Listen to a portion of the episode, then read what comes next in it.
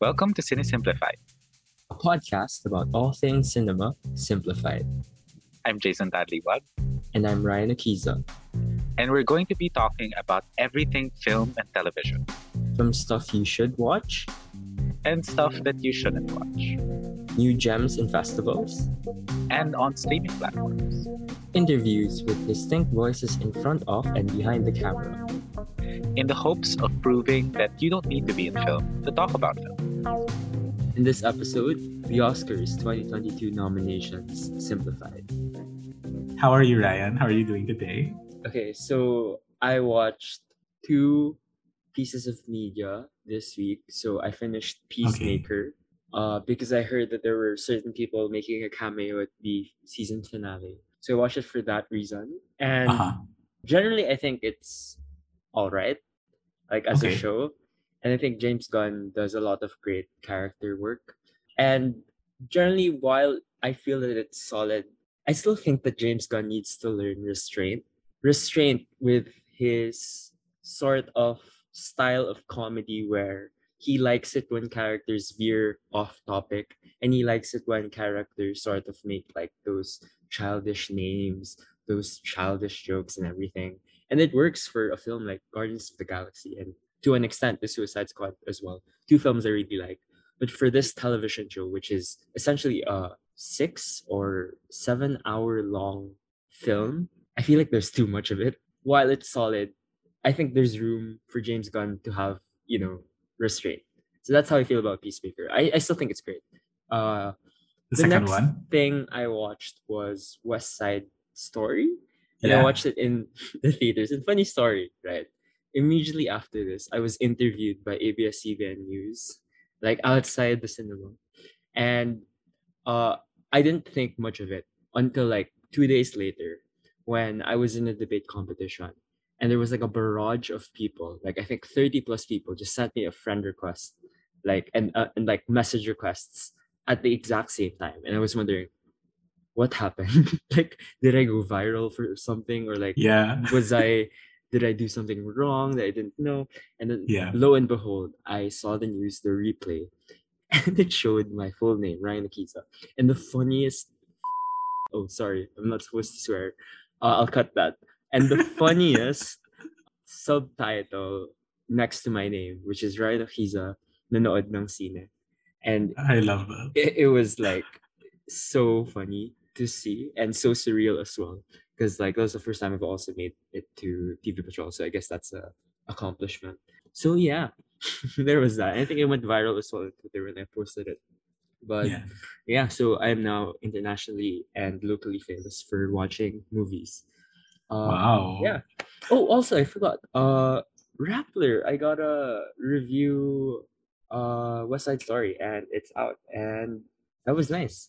So, officially, you have two Rappler writers about film on this podcast now. So, yeah. That's cool. Congratulations, Ryan. So, Ryan wrote a review about West Side Story on Rappler. You can check that out. I guess, what do you talk about there? Didn't say review mo. Can you talk about how it's so much better than the original?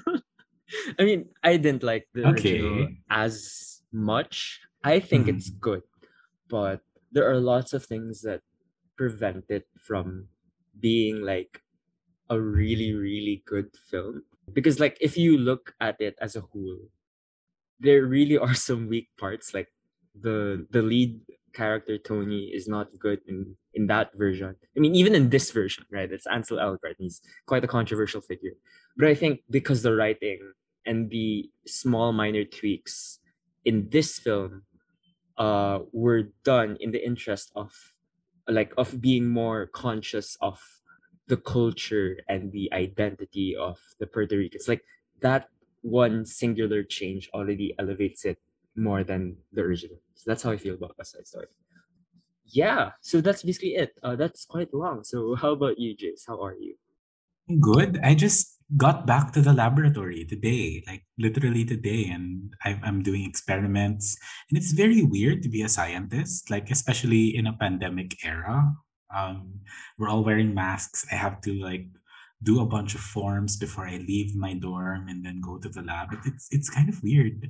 But it's actually, I missed it a lot. And I hope that my experiments in the next couple of weeks are fun. Film-related stuff, however, I recently finished this piece on emerging Filipino film directors that I hope will be released sometime soon. Hopefully before this podcast gets released. But yeah, I list down like 8 Filipino film directors that I think we should watch out for. And they're really immensely talented, and I hope that they get more projects and more funding. Apart from that, I've been catching up with the Oscars films. I binge-watched all of the seasons, all of the episodes of Euphoria, because I have to write about it as well. Yeah, it's pretty exciting. It's pretty interesting. The second season is pretty interesting, pretty uneven, but I like some of the more recent episodes a lot more than the previous episodes. But I guess we're not here to talk about Euphoria. We're here to talk about something else, right? Which is... So, Jace, our topic for this episode is the Oscars. Mm-hmm. And since we're a podcast about simplifying stuff, I'm sure there's a lot of people who don't know our good friend Oscar here. So who is Oscar, right? And why is he's so famous after 90 plus years? He's still here. So Jace, what are the Oscars? Okay, so the Oscars are basically the Academy Award for motion picture and the arts. Am I right? Is that right? Yes. So it's basically a group of individuals who belong to the film industry, whether they're directors, actors, cinematographers, producers, you know, all of the people who are part of the Academy. They basically do a voting process every year to celebrate the best, quote unquote, best films in supposedly the world, because it was a previously televised event and it eventually sort of became this bastion for supposedly good taste. Over the years, obviously, the Oscars have both amassed a following but also lost a following because of a lot of controversies around it. But in general, people really look to the Oscars for, at least for us, you know, cinephiles, people who are interested in film, even people who are just normal moviegoers or just people who aren't even in touch with film. You know, the Oscars play a huge role in what we kind of consume as in terms of popular culture, because a lot of Oscar films eventually make it to star movies, eventually make it into theaters. It's the Oscars have a huge commercial value and economic value associated with it. So maybe that's one of the reasons why I think it's important for us to talk about these nominations, because eventually these are the films that will be increasingly accessible to us, whether that's because of, you know, screeners and all of that, or whether it's because it becomes an Ayala Malls exclusive, you know, the like. So yeah. The Oscars are basically a celebration of international cinema, supposedly, but in truth, it's actually a very local ceremony. It celebrates a lot of work, especially in Hollywood, a lot of emerging independent filmmaking as well in the recent years. So yeah, is that I don't know if I really gave a very accurate talk about the Oscars. Do you have anything to add, Ryan? Why should I like the Oscars over the MTV Movie and TV Awards? Okay, first of all, I never pit those two against one another because I love the MTV Movie Awards. I'm kidding. I didn't know that. No. You form different attachments to things, right? But obviously the MTV Movie Awards, they're more of a celebration of commercial cinema. Is it fan voted? Is that fan voted? I'm pretty sure there are lots of fan vote. I'm pretty sure. There. Yeah, there are some fan categories there. I think the Oscars, at least until this year, and I feel like you'll talk about that later. The Oscars have been more or less just a limited body, I think, of filmmakers, mostly from the US, but obviously in the recent years because of Oscars So White, which is, for context, a bulk of the voting body of the academies, different academies, you know, in the in the movie industry and also in the television industry and the like have been predominantly white, male, of a particular age bracket, usually older. And in the past few years, the Oscars have thankfully expanded towards a more international audience. They've started recruiting, you know, members from different parts of the world, specifically members that were previously in underrepresented regions, including the Philippines, actually.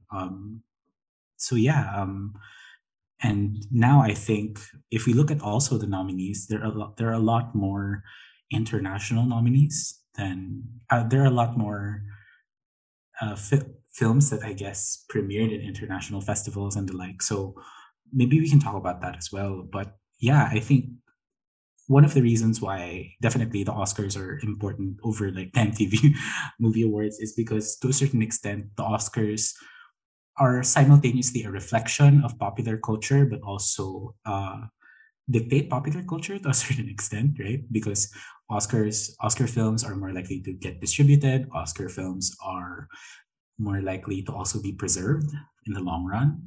Oscar films will be more talked about because, you know, to be nominated for an Oscar is a big deal, apparently, in the not only in the film landscape, but like in a lot of other landscapes as well. So I don't know if I can say that for every film that has won an MTV Movie Award, in all honesty.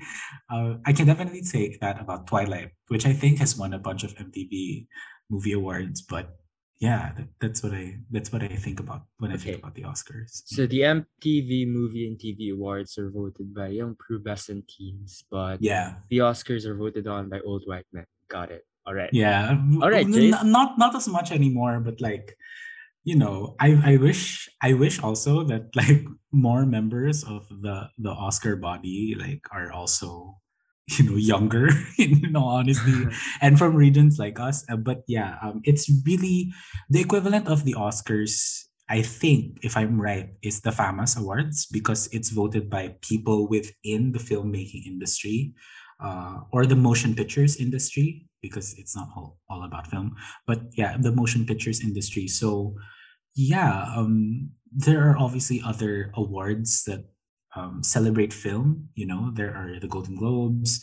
There are also, I think, different critics awards, like the Critics' Choice Awards, the SAG Awards, you know, all of those things. And those definitely celebrate a specific aspect of film, like the Producers Guild Awards, the SAG Awards. Those are specific to like a particular category, I guess. But in the larger scheme, I think supposedly the Oscars celebrate like the widest and the best films, but you know that's not always the case. People still have a tendency to, I guess, vote for films that are, you know, from Hollywood or celebrate Hollywood or celebrate the motion picture industry, you know, and the like. So yeah, I'm not sure if that simplifies things, in all honesty. You can check out a lot. There are a bunch of great YouTube videos about introducing like the problems with the Oscars and also like the process of voting, which I find incredibly, incredibly interesting. But maybe, I don't know if we'll go deep into today. Yeah. All right, Jace. I love the Oscars. I've been obsessively following this since 2014 to 2015, even as a young boy who probably should have been more interested in the MTV Movie and TV Awards. But I think it's a great season, like, you know, January to February, because back then, I think the Oscars usually occurred in February, but because of the pandemic and everything, it occurred in like April and then March this year, right? So now I feel like the Oscar season is always this avenue for film lovers to collectivize and sort of just celebrate film. Yeah. I mean, it's not all celebration. It's also a lot of bashing and a lot of very huge drama because of snubs, obviously, because if, you know, people feel passionate about actors or feel very passionate about a film. And of course, this is also an issue as well because the tastes of the Academy usually don't reflect the tastes of the wider audience. So Recently, there's been a huge drop-off of audience viewership because a lot of the films that are being nominated are very, admittedly, they're very artsy. They're very hard to see. They only usually have limited releases, so they aren't as available to countries, like especially a country like the Philippines we're in. We're only getting the Oscar releases or the films that were nominated for an Oscar now in like February, late February. And most of these films already premiered like in December, November, October in the US and other countries. So there really is a lot of talk about accessibility and a lot of talk about whether these films really do reflect the general viewership tastes of the audience. But I think it's also part of the reason why the Oscars are more of this normalizing figure. They want to normalize taste. They want to sort of set a standard for what a kind of film is that they want to be able to recognize as good, which is why there's a lot of jokes about, oh, that's an Oscar-bait movie. Yeah. Or this movie is clearly trying to, make a formula. Like, for example, if it's a biopic about this famous figure who was marginalized in society, that's probably going to be nominated for an Oscar, right? And there was also a huge joke back then in the 90s and the early 2000s where, oh, you want an Oscar, just make a film about the Holocaust. So there are lots of things about the Oscars where, you can predict, but there are lots of things that you can also not predict. One aspect was the Parasite within 2019, which was something that was unexpected. And I hope that down the line, this was the turning point for a lot of the changes that we're going to see moving forward with the Oscars. I know that there are a lot of, podcasts, posts about like recaps of the Oscars. I mean, there's obviously Big Picture, there's Cinephiles, there's Third World Cinema Club. There are a lot of those. So I guess let's talk about very quickly, what are your preliminary thoughts on the Oscar nominations? And for you, give me two nominations that you like, any category, and then one nomination that shouldn't be there, and then one snub that you dislike. Like you wish that this person or this film was recognized for, but was not, unfortunately. Yeah. Right. Let's start with the two nominations I like. So firstly, I think it's quite obvious that Drive My Car being in Best Picture was a huge surprise, in the same vein as Parasite, of course. It being an international film, Parasite being from South Korea, Drive My Car being from Japan. So if this is a trend that's like 2 out of the 3 years so far where we had an international feature film in the Best Picture category. So I hope that this creates a trend down the line that we get more international films in the Best Picture category. And, aside from it being an international film, it's just really good. Like Drive My Car is by Ryusuke Hamaguchi, who you might know for films like Asako 1 and 2, Happy Hour. And even like last year, he also made a film called Wheel of Fortune and Fantasy, which I will review soon. But basically, Drive My Car is great because it's a 3-hour slow burn about Uncle Vanya and grief. Yet, I haven't met anybody who dislikes this film. And it showed up in most of the critic top 10s of the year. Yeah. Even in Barack Obama's list, it made it there. And, Barack Obama is a great barometer for taste because he has an exceptional and exquisite standard when it comes to film. The second nomination that I like is Kristen Stewart for Actress. So there was this whole thing about how there are precursors to the Oscars, right? So there's the SAG Awards, there's the Golden Globes, and usually if you don't get nominated there, your chances of getting into the Oscars is pretty slim. And of course, Kristen Stewart wasn't going to be nominated in the BAFTAs because it is an award ceremony that is in large part organized by the royal family. And Kristen Stewart portrayed Princess Diana in the film Spencer. And that's quite a controversial topic, I guess, and very touchy for them. So I'm assuming that's part of the reason why she was nominated there. But lo and behold, she's nominated here. And I think she deserves it because Spencer was great, partly because, mainly because of Kristen Stewart's amazing performance. So I'm glad she's here. In terms of the nomination that shouldn't be there, I think Don't Look Up, the film by Adam McKay, shouldn't be in editing. So if you guys didn't know, in the categories, the industry people who participate and partake in that category also vote for the nominations and the winners. So actors vote for actors, directors vote for directors, and in this case, editors vote for editing. And in the last 3 or so years, I feel like the editing category has always gotten it wrong in terms of nominations and sometimes even in wins. There was this whole issue about Bohemian Rhapsody winning, right? It won for the 2019 Oscars. Yeah. And I feel like the editing branch, they put a lot of premium on if you get to do one sequence that's edited really well. So in Bohemian Rhapsody, it was, I guess, the ending, the concert. And if they notice that, they're probably going to nominate you and even make you win. But they tend then to ignore a lot of the other things that occurred in the film, which is like that infamous bar scene where Freddie Mercury talks with a soon-to-be manager, and like there's so many cuts. I think there was a video from Thomas Flight that talked about that. And they basically said that that scene alone had more cuts than a Transformer action scene. And that is wild. But anyways, Don't Look Up has the same problems. Like, the ending is well edited. I won't spoil the ending here for those who haven't seen it, but I think it was very emotional and very like affecting in the way it was edited as well. But the rest of the film is not really, you know, that good in terms of editing. And I won't delve into it that much because that, you know, involves the specificities of editing. But basically, it feels like if it were a child editing sequences and thinking that, oh, if I cut too early, it will be funny. And I'll do that 6 more times. And that's basically the editing of the film. And I think it shouldn't be an editing. All right. So the snub I didn't like was Spider-Man No Way Home. So Jace, listen to me.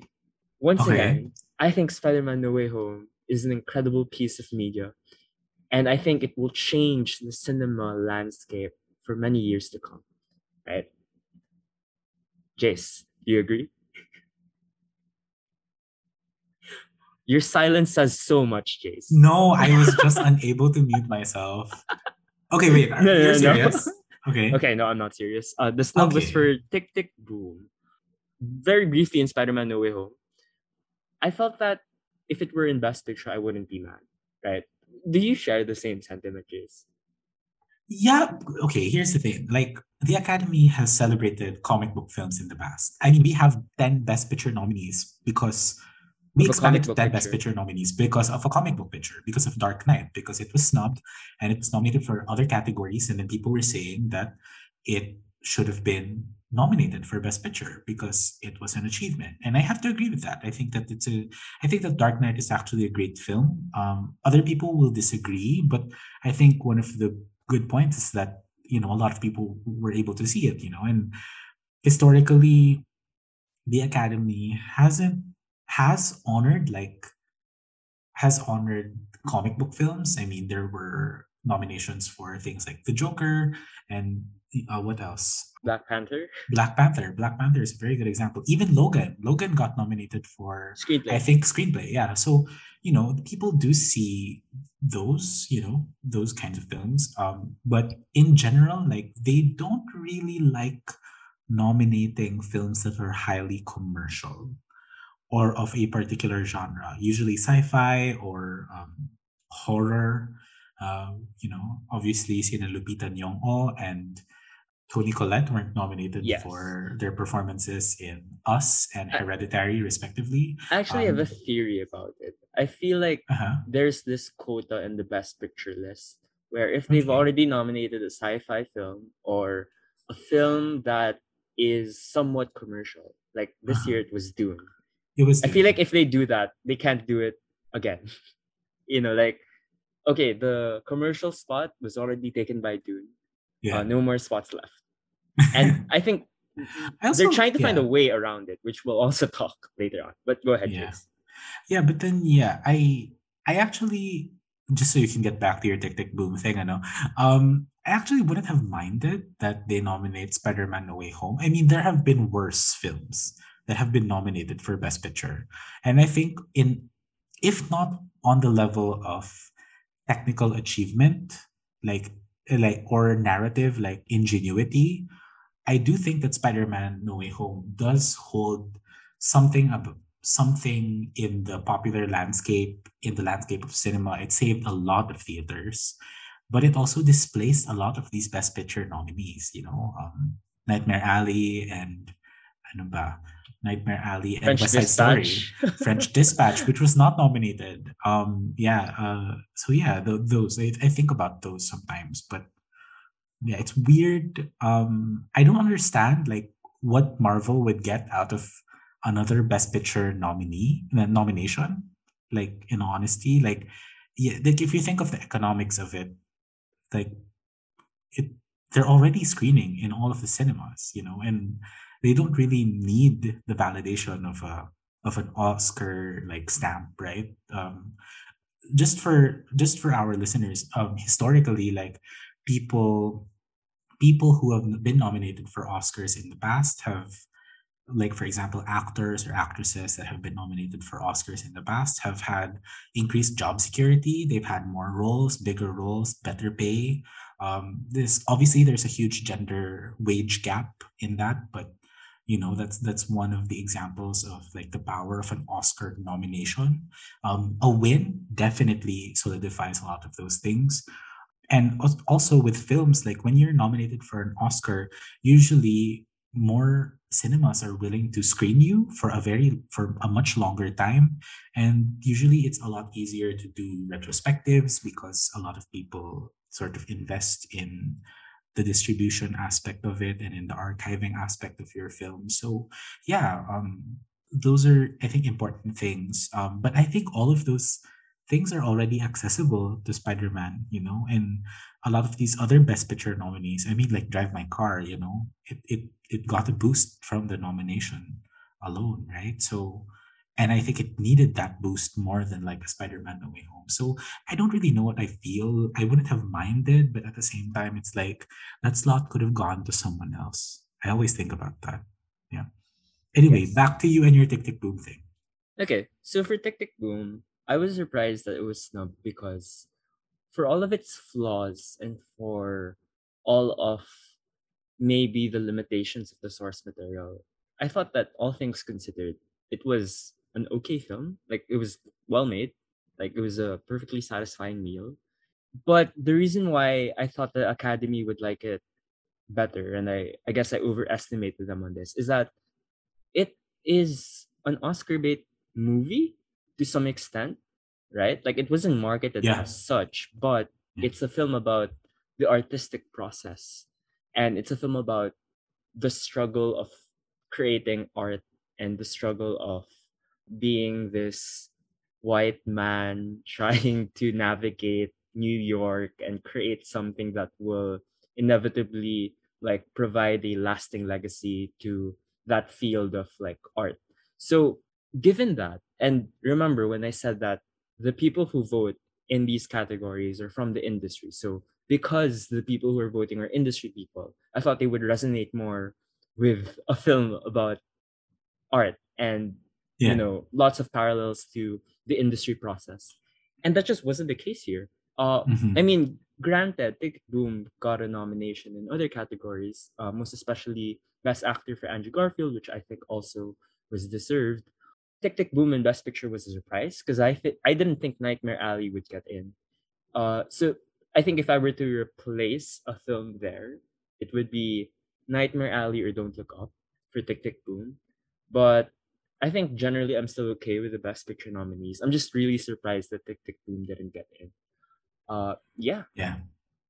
Actually, same here. I thought that the Tick, Tick, Boom, even if I thought it was like an okay film, I think that the first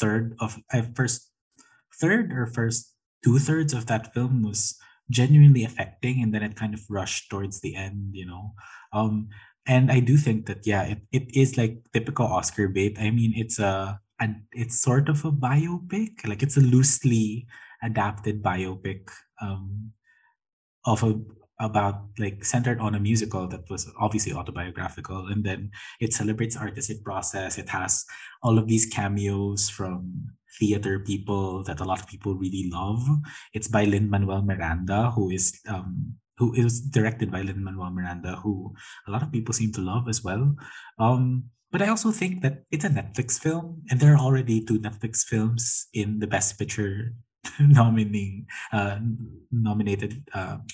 2 Netflix films already nominated for Best Picture. That's Power of the Dog and Don't Look Up. Yeah. So, and I think that Netflix kind of funneled its campaigning into those films, in all honesty. So yeah, this supports the quota theory, right? Like, yeah. Netflix only gets 2 quota spots in the Best Picture now. No, I think it's just the split. I think, you know, Academy voters definitely want to celebrate different kinds of cinema, or at least I hope they do. But you know, I don't know. I honestly don't know. Right, Jace, yeah, what are your preliminary thoughts on the Oscar nominations? Okay, I definitely agree with Drive My Car as Best Picture. I'm super happy about that. I definitely agree with Kristen Stewart in Actress. I don't think she was doing something... I don't know if she was doing Princess Diana, but what she was doing was like immensely powerful, I think.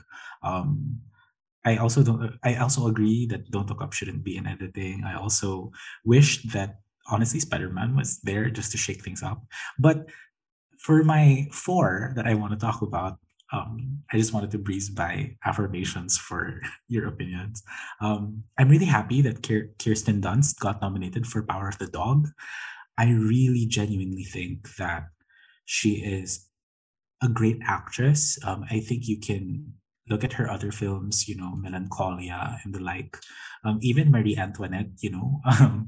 And these are films that she's previously been hated for, you know, at least with, you know, things like Bring It On, Spider-Man, Marie Antoinette, and the like. Like, she's been hated for these films, and then eventually, like, people started loving them.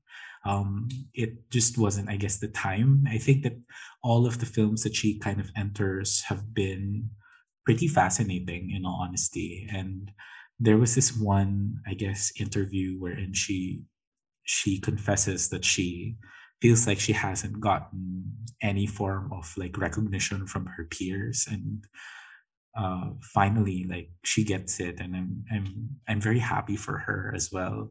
I think that her performance in Power of the Dog was really, really moving, especially with how she portrays this kind of descent into not only madness, but also just exhaustion, you know, of trying to maintain a certain level of perfection, or of trying to even hold it together, you know. And I think that I would watch the film for her alone.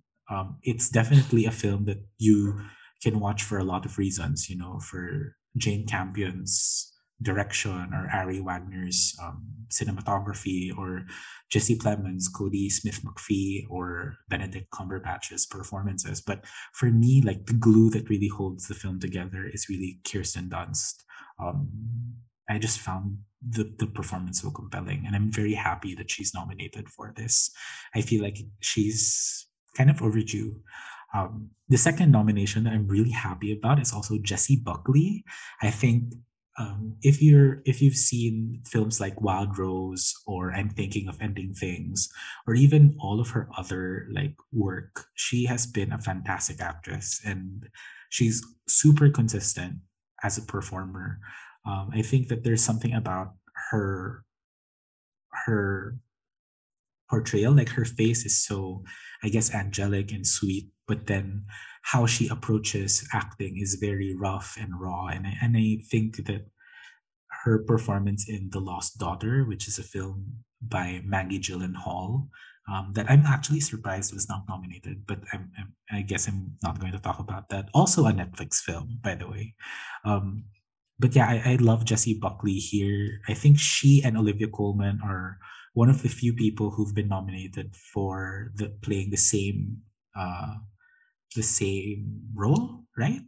So, yes, actually. Yeah, so I really love I really love Jessie Buckley, and I'm very glad that she got a nomination, because she's also like a fantastic singer, songwriter, all-around performer, and I hope that she gets more projects because of this. She has Men coming up, right? By Alex she has Garland. Men. Yeah, Alex Garland. Is that an A24 film? That's an A24 yes, it film, is. Right? I think that's coming out May? I'm not sure. Yeah. I'm not going to talk about a nomination that I think shouldn't be there, because if we talk about that, we're going to be talking about a lot of people and a lot of things.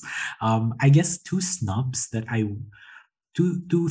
wish that I think are snubs, or like two people that I wish were recognized for their work. The first is obviously Denis Villeneuve for Dune and directing. It's your guy. Yeah, I love Denis. If anyone knows me, like, I'm a huge fan of Denis. I love Arrival. Arrival is my favorite film of all time, I think. Maybe, not sure, prone to change. But I genuinely think that Dune is impossible. Like, it's impossible to think of Dune. It's impossible to honor Dune without honoring Denis, right? And there has been a lot of cases made for like why he was omitted from the nominations, one of which was because Hamaguchi was there and probably displaced him.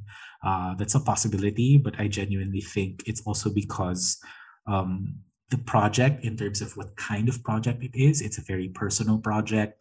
It's a film that requires his specific directorial vision and perspective that he brought from his childhood until now.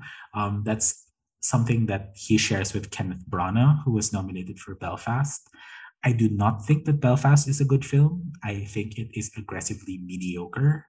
So that's why I'm very furious about Denis' omission, because I think that if there's something that is pushing the form in terms of directing and in terms of the kind of expansiveness of storytelling that we're looking at, I think that Denis is a better case than Kenneth Branagh, who is also directing Death of the Nile. Death of the Nile, huh? Death on the Nile. Death on the Nile, yeah. So, yeah, you know, also a train wreck. So I don't know. Anyway, I mean, casting alone, it's a train wreck. But yeah. Did you not see the Twitter thread that was trying to explain Gal Gadot's terrible acting? Yeah, I don't look at mediocrity. I'm really sorry.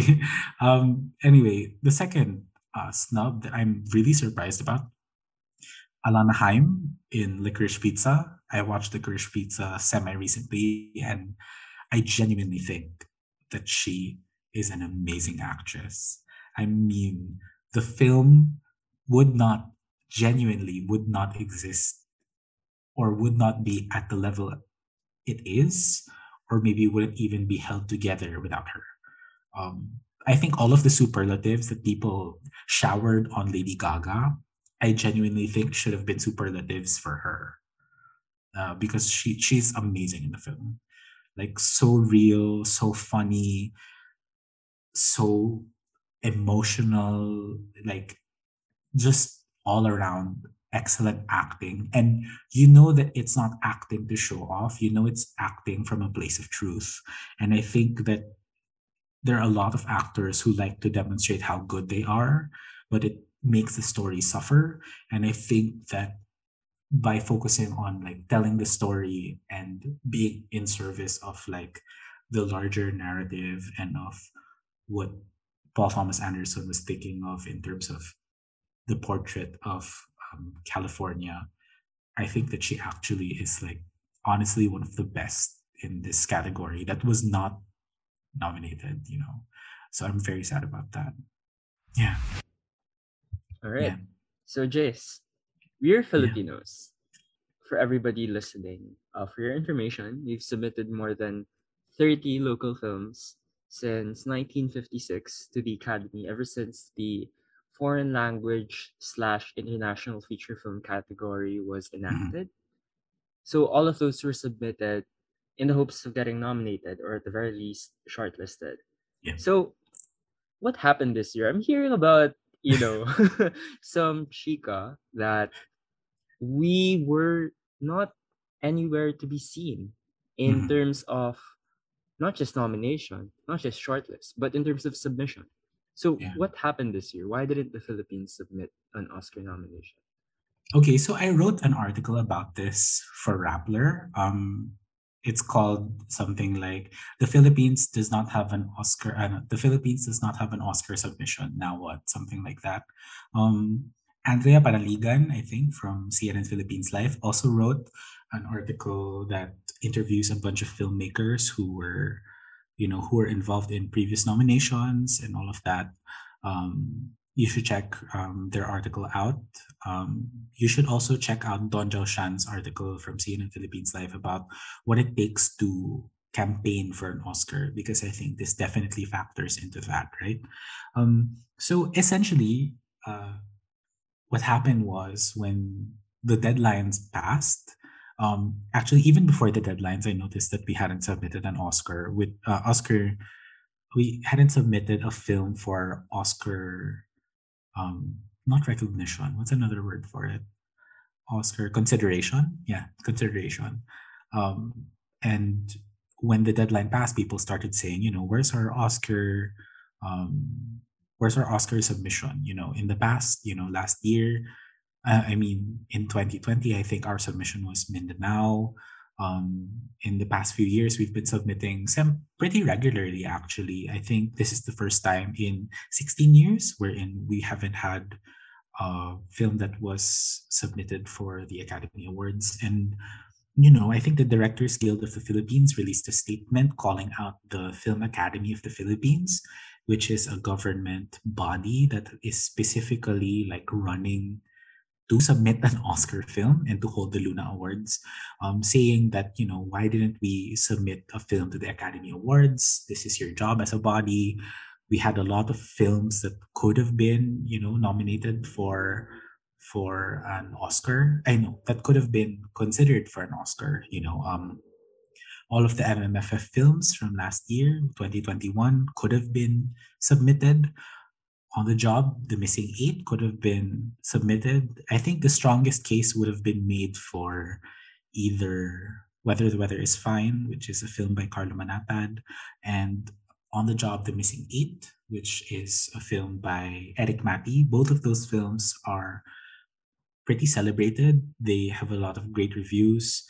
They are on the top lists of like many Asian film criticism websites, and at the same time, they were pretty much toured in different film festivals. So we actually had a really good chance of, I guess, the closest chance we have ever had in recent years to being nominated for, or being shortlisted at least for, an Oscar. And the rules for having a film be considered was a lot less strict this time, right? Yeah.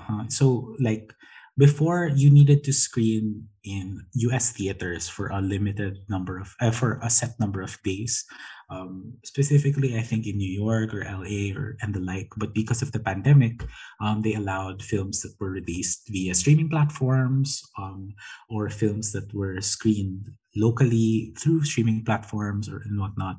I'm not sure. Please double check that, listeners. The documents are all online. One of the great powers of being in a digital age. But yeah, when the Directors Guild of the Philippines released that statement, a few days later, Vivian Velez, who is, I think, the Director General of the Film Academy of the Philippines, stated that they don't have money to like submit an Oscar film and whatnot, which is a very weird statement because all it needs is really an email.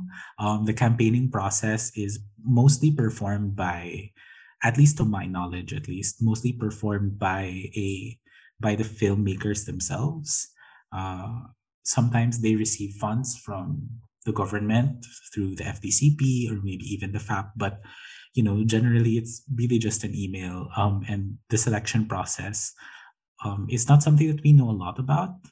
Actually, in the process of trying to write that article, the Film Academy of the Philippines is actually pretty unreachable. Like, their website is leading to a spam site. Their email address result in a failure of notice. You know, all of their social media sites were unresponsive. That's Facebook, Instagram, Twitter, and so basically, their last posts they're ghosting us. Yeah, sort of. And, you know, it links back to a lot of other problems as well. In the past as well, like the Film Academy of the Philippines hadn't gotten a lot of its amusement tax from the Metro Manila Film Festival, apparently. They released an article about this through the Philippine Daily Inquirer. I suggest you check that out. So it's a lot of interconnected kind of failures across time. And I think that the great thing that the Directors Guild of the Philippines really called for was to really reassess the purpose of the Film Academy of the Philippines and the process of how we select our Oscar nominations, which is great because at least someone's kind of taking the lead.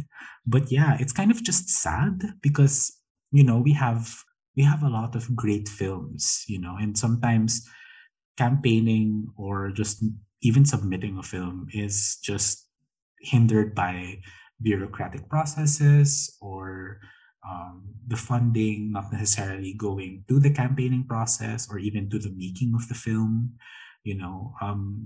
But according to the post by FAP, like most of the initiatives went to the film workers and, you know, making sure that the workers particularly under them are, you know, doing better or doing okay. I don't know to what extent, but I do hope that that's true. And I just hope that this year, if we do decide to submit, I hope that it's through like a better submission process. Yeah, I think that's it for now. Yeah, it's a lot of interconnected things. Maybe we can dedicate like a separate session to this because it's really connected to like legislation and the Film Development Council of the Philippines and also the Metro Manila Film Festival and a lot of other things. So yeah. Also generally just how hard it is to campaign for a film. Yeah, because it takes a lot of money because, I mean, if you look at the grants that, you know, the FDCP gives out, I think that the grants are only maybe $10,000. That's a lot of money for the Philippines, but that's not a lot of money in the pool of like Oscar nominations, you know. But I think that the Oscars this year have significantly changed. Before, you know, obviously they required that you premiere in a US theater and the like, but now for you to be considered for awards, you can actually just stream online, and it's become increasingly festival dependent, you know, and a lot of Filipino films actually do well in international film festivals. So maybe that's something to think about as well. Yeah. So obviously this is a really unfortunate event, right? But other than this local issue that we had with Oscars as a country, what do you know? What are the issues that surrounding the Oscars in general? Like, especially more recently. I know that we were talking about this privately, but yeah, I'll let Ryan take over this because he has a lot of very interesting things to say. Okay, I'm glad you asked because, okay, the local issue is admittedly very depressing, but I think the issues here are just, you know, it's like, it's lighthearted in the sense that because there are issues, it's funny because we can laugh at the Academy for a lot of the things that they initially intended to do, but are now, you know, backfiring right in front of them. So the first issue is the fan favorite voting in Twitter. So the history of this was that I think in 2018, when Black Panther released, so in the lead up to the 2019 Oscars, there were also inklings of a fan favorite like category for the Oscars. Yeah. And lots of people were saying and theorizing. And I think like it wasn't just really theorizing. It was mostly like, yeah, this is the case. Like they're doing this because one, ABC is the parent company of the Oscars. And ABC is under Disney. And Black Panther and Marvel is also under Disney. So part of this push for this category is most likely motivated to get Black Panther a Oscar nod or at least a win, right?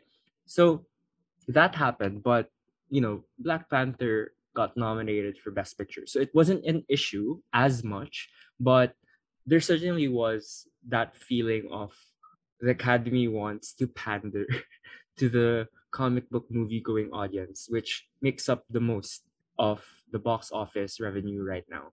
So fast forward to 2022, and in the lead-up to the Oscars, obviously, there was Spider-Man No Way Home becoming, I think, the 6th highest-grossing film of all time right now, and it wasn't nominated for Best Picture. And in light of that, the fan-favorite category is finally here. Obviously, once again, it is theorized, and I think it's quite obvious that it is for a film like Spider-Man No Way Home, the highest-grossing film of 2021, revived a lot of theaters, and, generally close to universal praise, right? What's happening right now is really funny because I don't know if you've heard this little film called Cinderella. I hate this. Starring Camila Cabello. I've seen it as well, but I haven't seen the first half because I entered in this watch party midway into the film.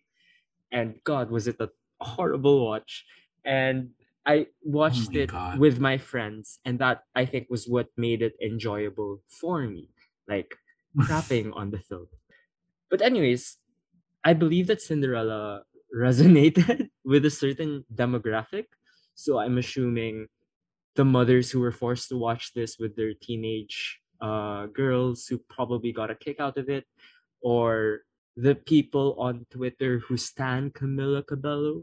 Because right now, Cinderella is leading in the fan favorite vote. So actually, you can vote right now if you're listening to this. How do you vote, Ryan? How do you vote? You can use the hashtag #OscarsFanFavorite, I think. Okay. And then you can put the name of the film that you want to nominate, and it's going to be counted. And you can vote multiple times. Wait, so, Ryan, have you nominated anything? I haven't nominated anything. I don't want to get into it yet. I kind of want to nominate some stuff.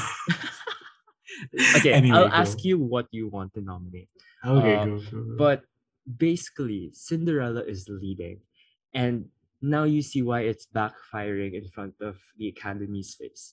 Because an award originally for Spider-Man No Way Home is suddenly gonna go to this Amazon Prime video film where one of its most infamous moments was when James Corden was, putting his rodent bulge out there in the streets of LA and became this huge meme. And now it's leading the fan favorite vote. And I think that's insane. So why is it that this is problematic? So one, I just generally think fan favorite votes are stupid. There was also, very similarly, unrelated to film, an issue about fan favorite votes in another field. So that was the NBA. So in basketball, there's this thing called the All-Star Weekend, where fans get to vote their favorite NBA players to be starters, and they will join up as a team, and they'll fight against another team that was voted by fans as well. So obviously, the famous NBA players get voted in. So your LeBron James, your Steph Currys, your Giannis Antetokounmpos, and everything, right? So what happened was, there was this K-pop idol who was the brand ambassador for the Golden State Warriors. Yeah, okay. So this is the first time you're hearing about this. This is a very interesting story, actually, a very interesting case study. So there was this idol called Bam Bam, and he tweeted to his fans to vote for a player in the Golden State Warriors who is not Steph Curry, who is not Klay Thompson, who is not household name Andrew Wiggins. He's an okay player, right? But not all-star caliber. That's generally accepted that he wasn't all-star starter material. God. So they voted him because of the command of this idol. And he got in. And that was genuinely surprising for a lot of people. The power of K-pop stans and the power of mobilizing in Twitter and everything. So the sort of consequence of that is that wait a minute, Twitter votes are kind of like janky and can be like prone to a lot of influence of, you know, a lot of factors. So the same is probably happening here. So I feel like, you know, it speaks more to the strength of Camila Cabello fans, like instead of like the weakness of Spider-Man No Way Home, right? Like I feel like you cannot underestimate the power of 12-year-old teenagers on a Bluebird app who will tweet endlessly. And of course, there's also the issue of bots who can vote over and over again. Yeah, right? I think it's really the bots. Also, like, even people who hate Camila, like, they will probably tweet about this.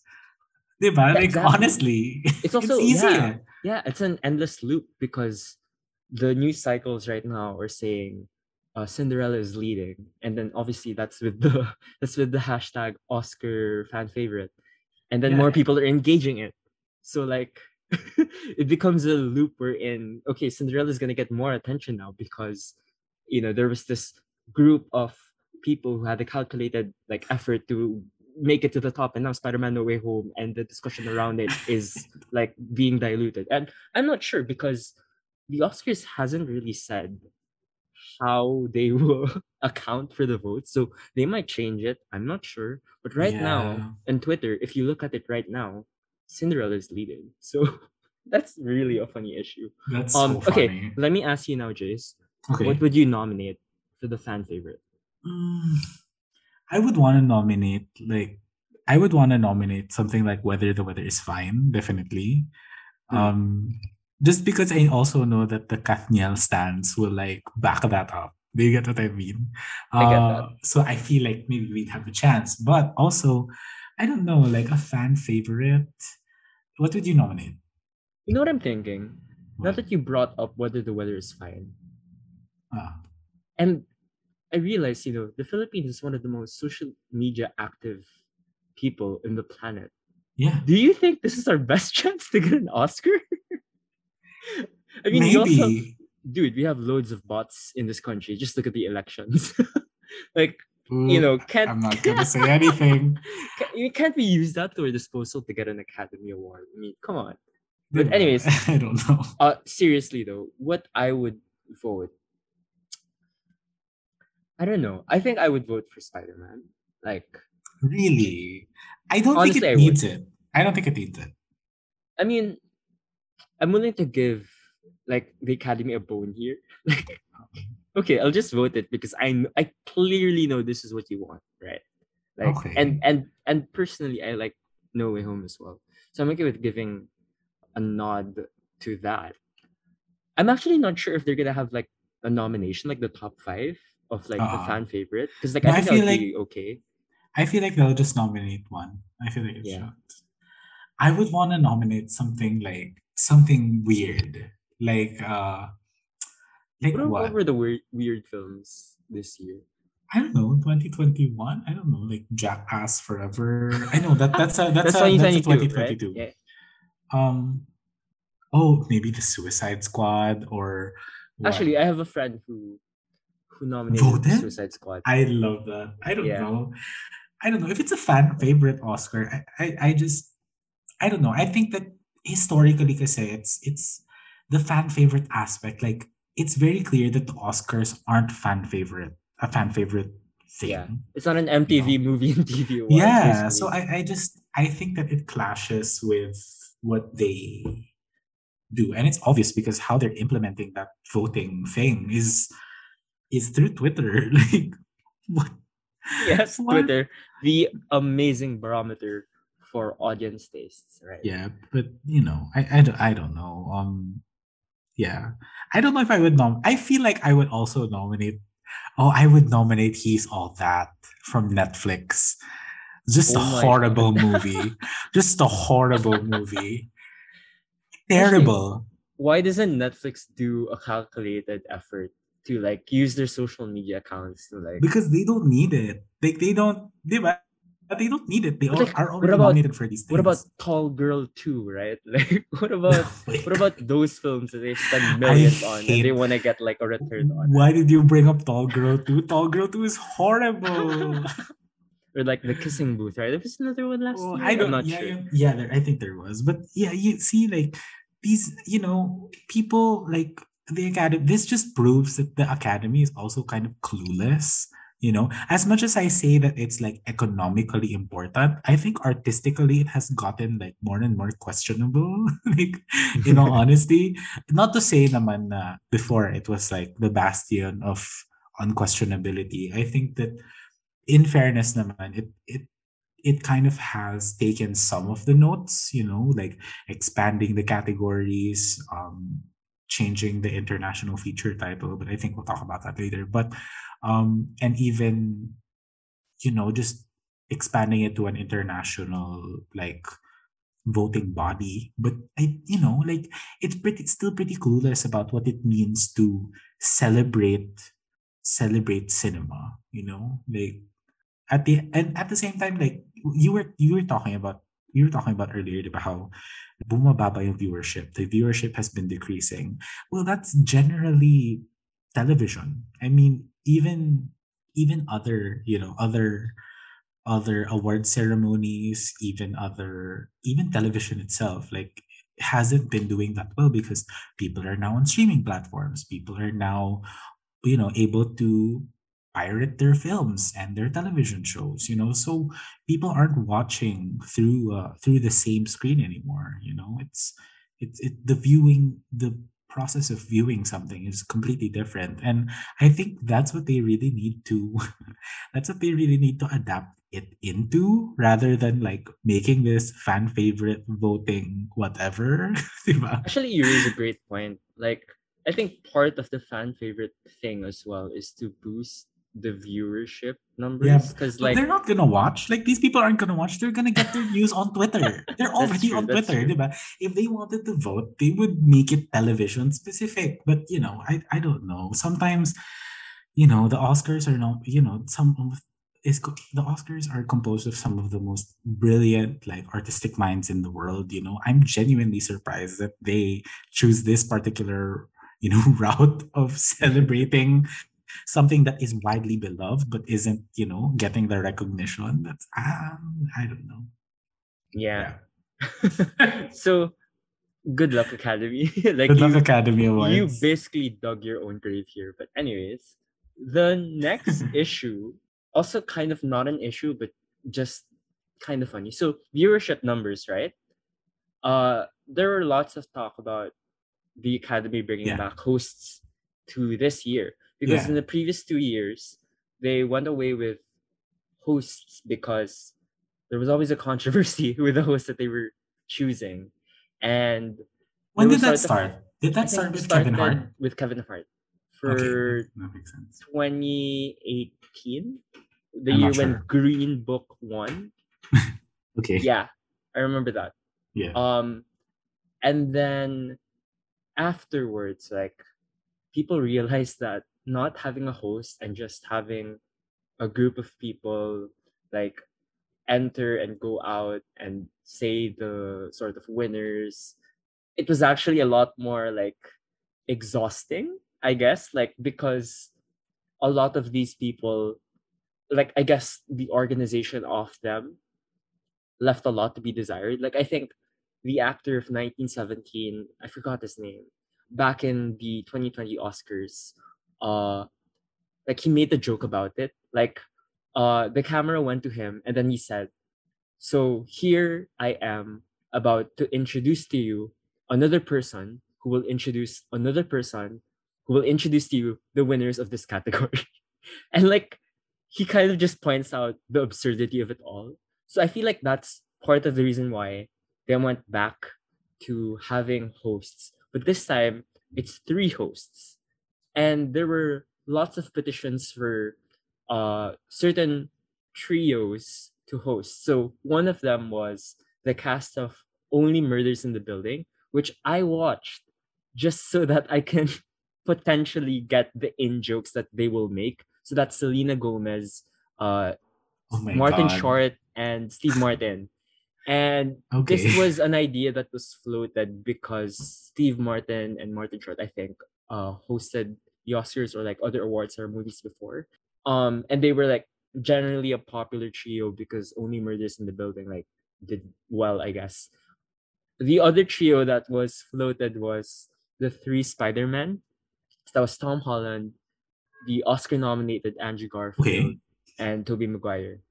So yeah, the only Oscar nominee among the three of them. That is true. I hope Tom remembers that. Anyway, continue. Okay. Sorry, I love Tom. I have a huge crush on Tom. No shade, yeah, but yeah. I've actually just saw Uncharted, and it is hard to see him there. But anyways, that's for another day. But anyways, that is sad. That is a topic that was floated. So a trio of hosts. Eventually, the Academy filtered it down to three people, which are Amy Schumer, Wanda Sykes, and Regina Hall. So there was immediately a blowback against this. A lot of people were targeting Amy Schumer as... I feel like there was this tweet from the Oscar expert that was like, if you wanted to boost viewership numbers and like sort of like re-energize a lot of the people watching the Oscars, why would you pick Amy Schumer? So there's a lot of like, I guess, criticisms against Amy Schumer as somebody who doesn't have, I guess, the level of charisma that could potentially be maintained for like, I don't know, 3 hours. Like this is the Oscars. It's gonna last for 3 hours and they kind of need like a lot of like energy and like sort of like jive, especially in the hosting. And Schumer also recently came out a few days ago. And I feel like this is sort of kind of a joke as well. So she said, and I quote, "I'm not sure who thought this was a good idea, but I am hosting the Oscars along with my good friend Wanda Sykes and Regina Hall. I better go watch some movies." And so obviously she's also not like doing herself a favor. Personally, I like Regina Hall. I think that she's going to do a great job. Uh-huh. I haven't actually seen much from Wanda Sykes. So she is hilarious. I love her. I'm excited for her as well then. I'll take your word for it. Yeah. But yeah, I feel like not a lot of people expected this. I think a lot of people were expecting more of like the contemporary star power, like the Tom Hollands and the Selena Gomez's and whatnot. But yeah, unfortunately, that was the case. What do you think about this, Jace? I don't know. I mean, we've had our share of like horrible Oscar pairings, right? I mean, Anne Hathaway and James Franco, I think, come to mind. I don't know. Tama ba? They hosted the Oscars. What year was this? I might not have been following this yet. Yeah, but then 2000s?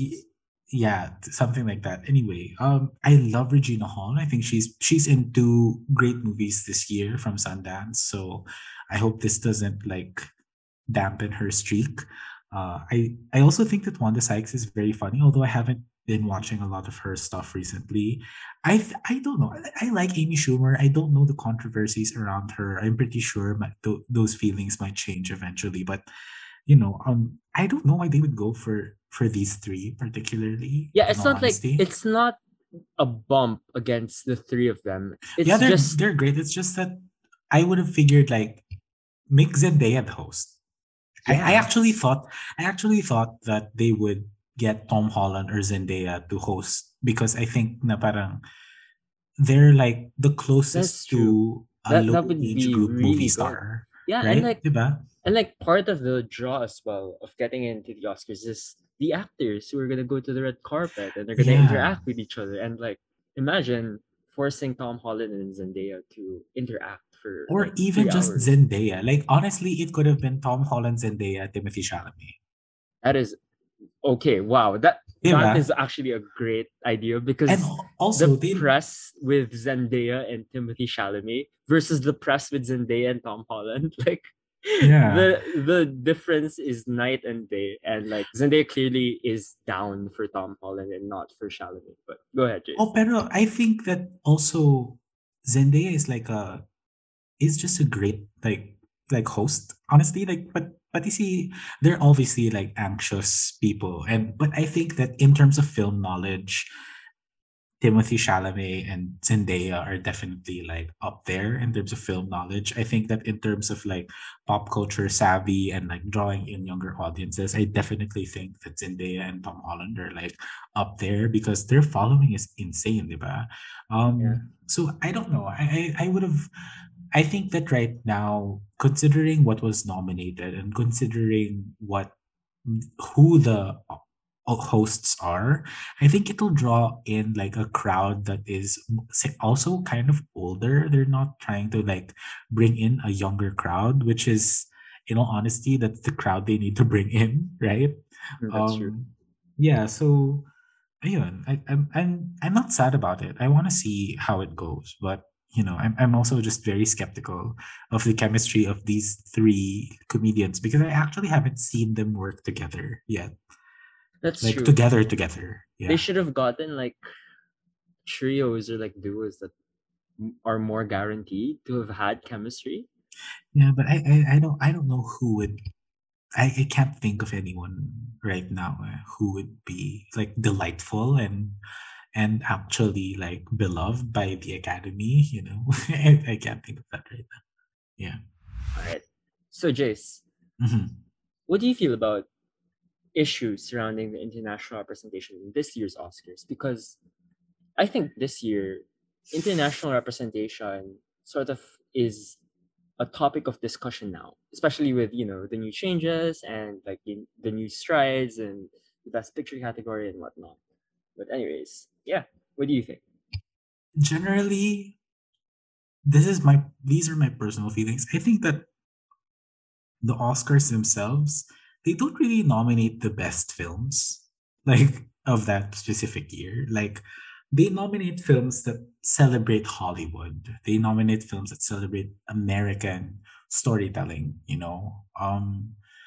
More often than not, there are obviously outliers. Like Drive My Car is, I think, like not that at all. Like it's very much an art house darling, you know. And I more recently, because of the expansion of the Best Picture and the kinds of things that they want for viewership, I think that they've slowly been, and even with the changes in the nominations processes, I think that they've slowly been choosing films that appeal to a more broad population, or that have more of a, I guess, broad theme. Does that make sense? But they're not nominating things that are exciting, that are formally like challenging, you know, or weird, you know. They're not known for those things, but then I just wish that they kind of also did. For me, the real best picture race is always in the international categories, I think. I think that most of the nominees for Best International Feature, especially this year actually, are way better than a lot of the Best Picture nominees. But, you know, you can't always have it, the world, right? One of the things that I think is an immense issue in the Oscars is definitely the fact that they don't nominate people from international films in the acting categories. That is, you know, true. I think Hidetoshi Nishijima, like from Drive My Car, gave one of the most amazing subtle performances in recent memory, but like he wasn't there, Renata. You know. And Renata Reinsve, I think, from Worst Person in the World, carried that film, you know. Even Agathe Roussel in Titan, or Ana Maria Bartolome from The Happening, you know, like those are excellent performances that far outclass like a lot of these actors, you know. Even Anderson Lee, I think, who is Axel in The Worst Person in the World. Yeah, he's excellent. And I just wish that they took a shot at these performances. And, you know, there are publications out there like Little White Lies, New York Times, Mubi, who obviously like celebrate these performances, but sometimes like the Academy voters themselves hinge on the buzz of a particular film, but they don't actually watch the film and see the performances in it. And that's why I think in general, like wins or nominations for you know, the SAG win, I think, for our nomination for Parasite was like a huge thing because finally, ayun, may nakikitang stuff. And I think we can tackle more about that in terms of the next question, which is, what changes do you want to see in the Oscars, Ryan? All right, so for the changes, the one change that I really want to see is the international feature film category to expand from its current number of nominations allowed, which is 5 to 10. So it becomes similar to the Best Picture category, which allows for 10 nominations. Okay, context. So countries can only send one submission to this category every year. So if the Philippines supposedly were to send a film, like let's say it's Kung Maupay Man It Panahon versus On the Job 2, the Philippines has to choose only one, and that's the same for every other country. That's why Titan and Happening were fighting it in France for what was going to get their, you know, like submission for the Oscars. Because it is really, really competitive, and because countries do have to choose their best films, I feel like it's only appropriate to expand the nomination list in order to sort of recognize those films, right? Because imagine, right, this is a category that explicitly asks countries to pick the best of the best. And then you only get 5 nominations for that, but for Best Picture, you get 10 of that.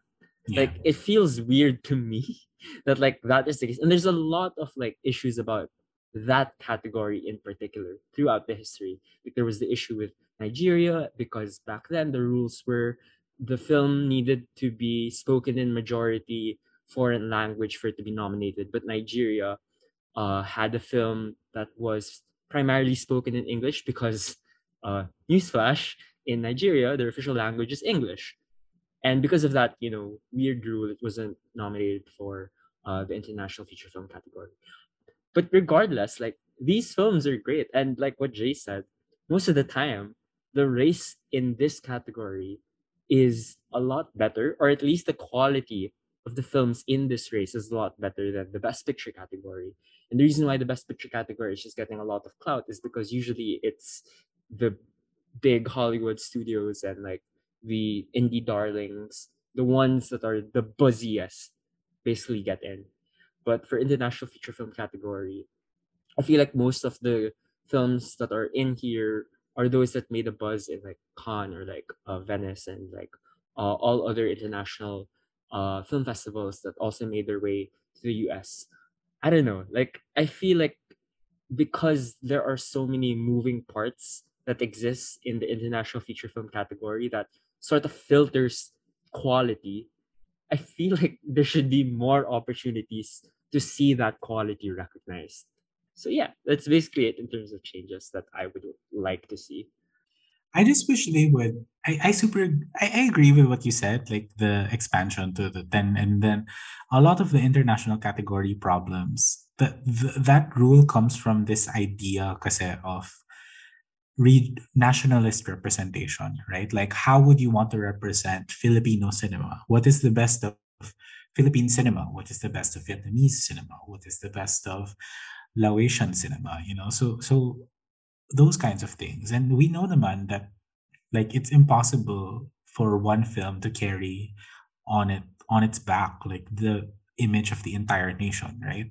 And more importantly, like, I think there's a great Vox article on this, like how a lot of authoritarian countries also use that as a form of soft power, you know. So instead of nominating films that get into Cannes or like Venice and the like, or even like films locally that were made that were excellent, they usually forward propaganda, you know, and the like. So that's very tough, right? Especially for countries that aren't very transparent about their selection processes, because it's rife with, you know, corruption, it's rife with ideological suppression as well, or artistic suppression, or political censorship and all of that. So yeah, it's really hard. Like, yeah, and I guess the change that I would like to see in the Oscars, honestly, would just be expansion to recognize more international talent, definitely. But also just, I want to see more risks, you know, in what they decide to nominate. I feel like, in general, people are very vanilla about what they want to nominate. They nominate safe stuff. I mean, Titan, like, is not nominated when, even if I think, like, it deserves a best international feature recognition and even a best director for Julia, because it's really an achievement in directing. So I think about that as well. I also just hope that, like, the Oscars finally just tap into a younger audience, in all honesty. So I have a lot more thoughts, but I keep forgetting them because I just want so much of it to change. Yeah. All right. So we won't do predictions in this episode. That will arrive in a future episode when we're closer to the March Oscar ceremony. Definitely. But before we go, what other Oscar nomination stands out to you? So let's give two each. Okay. So do you want to start? Yeah, I just love Paul Thomas Anderson, like, getting nominated for Best Director. I'm still figuring out my feelings about Licorice Pizza, but I do love him as a filmmaker. I don't know if he'll win, in all honesty, but yeah. Also, I'm really happy that Ariana DeBose gets nominated. God, West Side Story, she's amazing.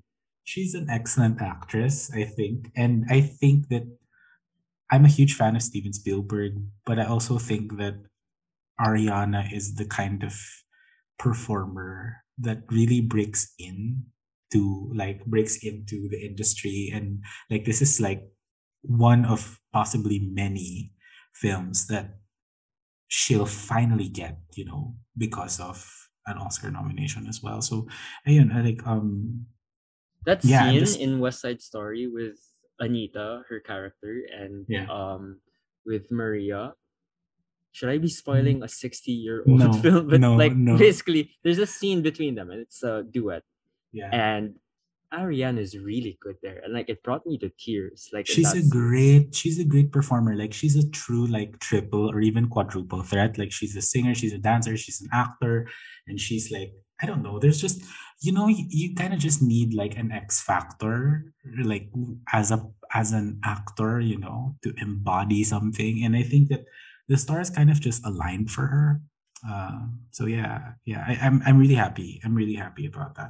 I'm sure that there are other technical stuff that I should be talking about, but that's the one that comes to mind. What about you? I really like the Jane Campion director non. Okay, yeah. And I really like Power of the Dog. Like, it's the front runner right now. Right now, mm-hmm. As of February 2022 up to March 1, like this week. Right now, mm-hmm. It is Power of the Dog that is leading. I think in terms of guaranteed wins, I think mm-hmm. Jane Campion should get that Best Director. It's also nice because last year, Chloé Zhao, of course, won Best Director for Nomadland, becoming, I think, only the second woman director to win that award. And you might get the third one the following year. So I think that's cool. And I think that's a much needed step for the Academy that has rarely recognized female directors, even in the nominations. So I appreciate that. And it's also a nice coincidence that Jane Campion is once again going against Steven Spielberg. I know. 1993, they went against each other for Schindler's List and The Piano, and Steven Spielberg won. And while I do like West Side Story, I do think that Jane Campion's directorial achievement in terms of the atmosphere and in terms of how quiet but insanely intense, and like this, like what you said a while ago, like the slow descent into exhaustion and madness in The Power of the Dog is great. Like the subtlety and the refinement in her craft is definitely there. Basically, I love Jane Campion. The other thing that I want to note is I like the Andrew Garfield Best Actor nomination because I think he's one of the best actors of his generation. He's so hot. Sorry, yeah. Okay, go on. Bold claim, right? But I feel like he ran circles around everybody in No Way Home. I mean, it's been released and it's the sixth highest grossing film of all time. So I'm pretty sure you know that he's in that film. And I personally feel that in films like Hacksaw Ridge and Silence, so his films after Spider-Man, I feel like he was severely underrated. He was nominated for Hacksaw Ridge, but I think he was a lot better in Silence, the Martin Scorsese film, him being a Jesuit priest who is confronted with the contradictions of faith and whatnot. And I think he gives a very emotional performance there. I think he should have won for that. I think also it's been an amazing year for him, like in 2021. Like, if it weren't a year for musicals, it probably would be an Andrew Garfield year because, like, the amount of exposure he had throughout like this whole season of promotion and like Spider-Man, of course, and that whole surprise. Like, I think he's currently in the cultural zeitgeist, and I feel like we shouldn't pass him up because what if down the line he gets the win for another film for a lesser performance, and then we sort of retrospectively agree that yeah, he should have won for Tick, Tick, Boom, or like yeah, he should have won for like this other film. I kind of don't want that to happen for him. But that always happens, Ryan. It always happens. But I feel like, you know, with all the changes that's happening, I hope that they do recognize him. But I think it's an uphill battle for him because right now the front runners are Benedict Cumberbatch, Will Smith, and Denzel Washington. Like, that's a three-headed dragon that I think provides an uphill battle for Andrew Garfield. But I still think he has sort of a chance. Did he win Golden Globes? Or was it Benedict Cumberbatch? I don't know. I didn't follow it because, I don't know, questionable in Golden Globes, right? Golden Globes, really, really questionable. Hollywood Foreign Press. We're not going to talk. Yeah, we're not going to talk about that. But I just hope that Andrew Garfield has a chance, you know? Like, I'm okay if Benedict Cumberbatch wins, as I really liked Power of the Dog. Mm-hmm. But I would appreciate if Andrew Garfield won. That's it. Okay. All right. Any final thoughts, Jace, before we go? No, I'm good. I just hope that people use the Oscars as a starting point and look outside of it to see like some excellent films that are often snubbed by the Academy. You know, the world doesn't revolve around the US power. Okay. Like, there are so many great films outside of it. So yeah. Yeah. What about you? I hope that there is a sleeper winner. Same. In the major categories. It would be so boring if wala. It would be so boring. It would, because there's two trajectories that this season can take. It can take the 2017 route, where the nominations are generally great, but the film that ultimately won was the film that everybody knew and thought was going to win, which was The Shape of Water by Guillermo del Toro, right? Or it could go the 2019 route, where the film which everybody sort of likes underneath wins and takes over the film that everybody thinks will win. So I feel like those are the two routes that this season can take, which also speaks volumes about the unpredictability of the Academy now. After like all the changes that occurred and after like a lot of the new things that they're including in and the new voters they've brought in. Okay. So yeah, I'm excited. I'm excited for March. I'm always excited during Oscar season anyways, but yeah. Yeah, same here. All right, so let's do the outro. So what's our outro again? It's just me, right? Yes, it's just you. There should be music playing over this already. All right, so thank you guys for listening. Hope you enjoyed their Oscar nomination discussion. So don't forget to drink your water, guys, and see you soon, Cine Simps. Bye.